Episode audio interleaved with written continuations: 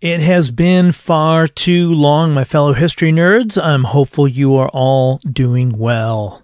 Thanks to everyone who reached out to see when I was coming back, and to those generous listeners who threw me a few bucks using the Buy Me a Coffee link in the show's notes, including Trace Sue. Maybe it was meant to be Tracy, Christopher B. Bauer, Betty, and the unknown someone who included the note, Absolutely love the podcast, and the theme music makes me dance. So nice! Your contributions help offset research and production costs and make me feel warm all over. There are many fun episodes planned for this season of the Chicago History Podcast, so let's get into it, shall we? I've covered stories connected to Chicago's West Loop in previous episodes, from the assassination of Mayor Carter Harrison to the Chicago Stadium, Chicago's Skid Row Flophouse fires, and more. Those stories barely touch the surface of the vibrant history of the area. Fortunately, there is a new book that I've had trouble putting down. Today we're talking with Connie Fairbanks, author of Chicago's West Loop Then and Now. I'm Tommy Henry, and this is the Chicago History Podcast.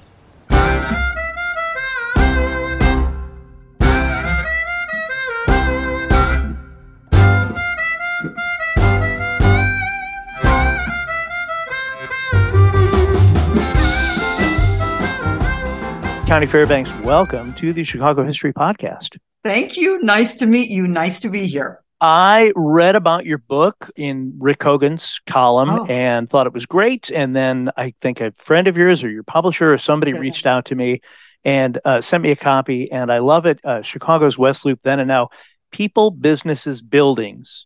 It honestly doesn't say enough about what is inside this book. But before we get to that, I want to talk to you a little bit about your history in Chicago or your history in general and your time in Chicago and all that goes with that. Well, I have been in Chicago since uh, the end of 1994. I moved around a lot during the corporate, my corporate world, and I actually chose to move to Chicago. So I love Chicago. I'm probably one of the world's biggest fans of Chicago. And um, as you can tell from the book, I love living in the West Loop as well. I was in the medical field. I sold drugs to doctors, uh, legal ones, and then I did marketing and helped get smoking off airplanes way back when and launched the first nicotine patch in the United States. That was somewhat my corporate world. Um, done some nonprofit work, done some acting in Chicago, and now have written two books. So, a woman of many interests. You know, we have many careers. Yes. the older you get, you just keep reinventing yourself. I, I, was talking to a friend of mine about that very thing that, you know, you got to stay active and you got to find stuff that you find interesting exactly. and, and, you know, keeps you kind of uh, uh, going. So in addition to the smoke and planes thing, which I thought was great, I didn't know about the nicotine patch. Um, you wrote a cookbook in 2007. I did about 12, 14 years ago. Yes. And, uh, part of the reason, because I never could find any of my recipes. So they were organized. um, and I had hoped that might turn into a cooking show. It didn't. So I cook every day. well, let's talk about the book. The cover, as I said a minute ago, is almost misleading. Um, people, businesses, buildings. There are so many aspects to all of the people and all of the businesses and all of the buildings that you really can't get into until you open it up. You have sections on 27, if I did my count right, 27 plus people, and then you have kind of a smaller uh, section. Um, business, you should cover manufacturing. You've got, um, you know, kitchen and home items, food and beverages, food establishments. It is such a thorough, thorough book. And you know what? I forgot to look at the page count. You know, you're up in 236, I think. 236, yeah. And and everything is nicely laid out. You've got police stations, fire stations, you've got all the car dealerships, you've got you know, all the different parks. I mean, anything having to do, this is for me going to be uh, fantastic for me doing any kind of research on anything West Loop based because you've you've done all the research. I can just crib all your stuff. Um, okay, I did the same thing. at what point did you think to yourself, "I love Chicago. I love the West Loop. You know what I'm going to do? I'm going to throw myself into writing a book about the West Loop." Actually, that was about five years ago. I had seen a residential book in Kansas City. I lived there twice. A woman had done a really cool book about all the families that lived in a neighborhood in Kansas City, Missouri. I, I contacted her. And then um, an early developer over here, Annie and Louis Costner of Annie Properties, which we still have some of the names on the water towers. That's how they advertise themselves. They developed the building I live in, 1908 building, and they prompted me. They said, if you don't write a book, this neighborhood's going to be gone forever. No, it's all going to be torn down and no one's going to care because people are also dying as well. The third reason I went to an architectural tour, which I love Chicago architectural tour, but I did not care for the tour of Fulton Market. It was way more than a few restaurants. So I said, I need to write a book. So I just hit the streets and used our wonderful libraries and interviewed about 100 people to write the book. The process of writing a book obviously oh. is it's a completely different muscle than writing a cookbook obviously a lot of the yes, recipes you had you know you can kind of yes. tweak and once you've got the ingredients and kind of the process you're good to go was taking on a book like this overwhelming for you at any point did you get you know halfway into it and go oh my gosh there's so much to do and research and learn uh, you know what have i got myself into or did it get you more excited the more you learned uh, both uh, there are days i felt overwhelmed I finally, and my husband, who's an actuary, helped me organize. He goes, You can't cover everything, pick out three things. And that's why people, businesses, and buildings. And then the next thing I did was put boundaries because everybody wants to be the West Loop now. And in my opinion, the West Loop does not go to Canal Street. It does not go to Grand Street. My boundaries were uh, Fulton Market, roughly Jefferson Des Plaines, the, the freeway, Van Buren, and Ashland. So that helped just sure. to organize it. And then I spent a lot of time at Harold Washington. I people would run down aisles and go, Connie, did you think about this? Did you think about this? And if you remember during COVID, they were the last to close and the first to open. I went there all the time with a mask and they were so incredibly helpful um, that I got over being so overwhelmed. And it was just really one day at a time. When I started to get really angry was with my uh, fact checking editor because he would send me like four pages of notes. Prove this, prove this, prove this. And I called him the pit bull. And that's our relationship for about nine months was the pit bull but he challenged me. I challenged him, and that makes a book better. And that's why I hired him. He was one of the biggest expenses of this book, but so worth it.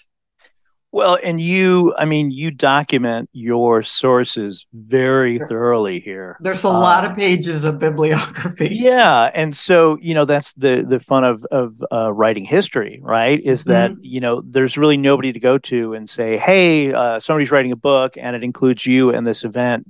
Did this mm-hmm. actually happen? I mean, you have mm-hmm. to show based on your, your sources, and I, I think you crush that in so many ways because holy cow, it's all here. During the process, I did a lot of editing and even the online research during COVID to find somebody in this neighborhood that actually died from the Spanish flu. Wow. It was really interesting. It was, um, uh, yes, he was driving home from his office from Fulton to Oak Park, stopped at a pharmacy, I guess tried to get some sort of medicine and died on the way home from oh, gosh. Spanish flu. So researching that during COVID was, I thought, really interesting. Well, and you cover um, the Eastland disaster, which, although didn't happen in the West Loop, you know, bodies were brought to the the old uh, uh, Armory building, and yes. Um, you know, you, you talk about some of the the sadder events. You know, I like on right. the back cover, you've got uh, Carter Harrison. Um, right. I, I, did an entire episode about his murder and all the weirdness you, behind. I know. Uh, and his big statues in Union Park. Sure. I don't think a lot of people have even walked past it. Yeah. And he was, you know, killed in his own home down the street. Yeah. Well, it, it was Mansion Avenue. Yeah. Well, and uh, right. So that's the other fun thing is is looking at you know, since they used to print everybody's address in the newspaper, Right. no matter what happened, the address was there, not the block of 1600 block, 19, 1900 block. They would, you know, print the address. And so to be able to find where Harrison used to live and what it used Yes. to look like, and then, of course, see what it looks like now, you go, oh boy. I, Yes. I don't know if And progress is our also in those old city directories, they would put the days they could be called on. yeah. Is, Yeah. Isn't that something? I know. Yeah, I guess it's not surprising that somebody could show up, knock on the door, and say, uh, "The mayor's Yes. expecting me," and then gun him down Yes. in his foyer. What was the most surprising thing that you learned researching this book? Oh, history repeats itself. There's a there's a lot of good people. There were some bad people, but there are so many good people. And just down the street from where I live, I mean, we all love powdered sugar donuts. It was perfected down the street, and the building is still there. I was there the other night for an event, and I told the people, this is where the machine for the powdered sugar donut was perfected, which is pretty amazing, which is pretty amazing. Um, another couple blocks away from me, Dr. Shipman had an office, his uh, medical practice, and he would leave a wine basket in his lobby for mothers that couldn't take care of their children. This was in the 1890s. This is a block from where I live. He went on to start one of the first orphanages in the United States. I think that's pretty amazing. Yes, on on on so many levels, right? These are Yes, things that most people many don't levels. know about, Yes. and Yes. you know part of what i try to do obviously i cover a lot of the you know more well-known uh, aspects of chicago but then i try to dig a little bit deeper and that was the fun thing about your book you know you could have easily just written about the top line stuff that happened in, oh no. in the west loop but there's so many interesting things um you know i didn't know about the powdered donut thing i hope the response that you got was oh my gosh that's so cool oftentimes yeah. So oftentimes I share history stuff with people. They go, "Oh, really? Huh?" And then they walk away. I'm like, "Oh my gosh, don't you get Oh how uh, you know, history nerd?" What's Florence a- Ziegfeld grew up in the neighborhood yes, I saw that. I saw across that. from Whitney Young High School. I mean, Ah. that's amazing. Yeah, it it is crazy. You know, one of the other things that you did that I like is when you weren't sure of the exact date, you, you didn't try to fake it. So, uh, Rick, Richter Food Products, 1920 to late 1950s, and then you have a question mark. You know, Yep. maybe they I made mean, it to 1960, maybe not. you just know. keep digging and you can't find it. right, right. And then a lot of times you get sidetracked because you'll find something else interesting that has nothing to do with what you're writing back. So you get back on track. Yeah. Well, right. Sometimes it's best to, you know, it's like they explain to kids when they're taking tests, you know, if you don't know an answer, go on, go back to it if you have time. But, you know, you probably could have put another three years of work into this book and not been able to make it much more amazing than it is now because Well, uh, it is, it is pretty darn I- amazing. We didn't want a 400 page book. I mean, definitely. this is long enough. This is yes. long enough. Yes. It's a- Even it's though I'm already adding. oh, really? Oh, so there's a, well, there's just a new. people that I'm I'm meeting that I had not met that Okay. have stories to tell me at book signings and so forth. So I'm keeping a little file. You know, when the next editions will add some of these things. Oh, that sounds amazing. You mentioned there were things that you uh, decided to leave out. What what kind of things did you decide to leave out? You know, I'm not going to name names, but um, there were some shady things about some business people that I was told, but I couldn't make it factual. It was just told to me a lot of times. Leave it out, Yeah. especially if the person's gone. What would the family think about? Right, Yes. right, right. Um, I pretty I stuck to the facts or, or what was told me. sure. Uh, and I wanted to document that. So yeah, everything else is I, you know, I have sources, as you know, Yeah. of where it came from. you back you backed everything up uh, uh, quite wonderfully. That's uh, that's pretty amazing. What would you say are the biggest changes in the last 25 years that you've lived there? And what would you like to see for the neighborhood Different. in the next five or 10 years? Okay. All right. Well, these are my opinions. Um, the biggest changes, which are delightful, are all the families, the baby strollers, uh, the dogs, people taking care of empty lots and taking snow off the street because they're not empty, abandoned buildings anymore. A neighborhoody feel, which I love. Uh, but the things that go with growth of a neighborhood, traffic, crime, uh, too tall of buildings. Most of the buildings were supposed to be around seven stories. So they all kind of look alike. And one was put on Ashland. It was around 2002, or not Ashland, Halsted in the, the freeway. And then the cat was out of the bag. We have a lot of tall buildings. So density, density. Where I would like to see it is uh, I hope we get another school. We have two great schools now, but we're they're getting to be overcrowded. Another school. I hope we'll get a theater. I hope we'll get more retail. I hope people continue to care about living here, helping to keep it clean.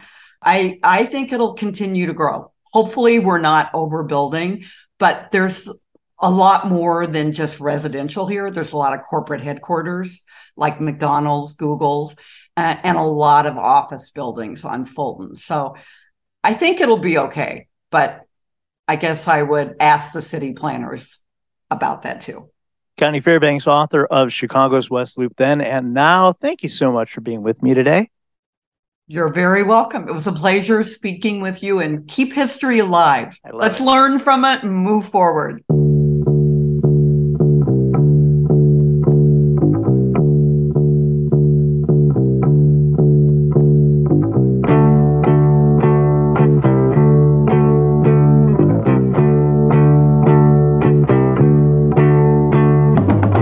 Thanks for listening to Chicago's West Loop with author Connie Fairbanks, and thanks to Ms. Fairbanks for discussing the book with me. I'll have links in the show's notes if you'd like to order a copy of the book. Anything ordered through those links, not just the item listed, may earn a small commission for the podcast and help offset production costs at no additional cost to you. Check out the Chicago History Podcast Twitter, Facebook, and Instagram pages for articles and pictures related to this episode and past episodes posted throughout the week. The original art for the Chicago History Podcast used on these social media pages was created by the inimitable John K. Schneider. Thanks, Johnny. He can be found at Angel Eyes Art JKS on Instagram or via email at angeleyesartjks at gmail.com. I will be back soon with more stories from Chicago's history. Until then, get out and explore when possible. Learn more about whatever city you live in and stay safe.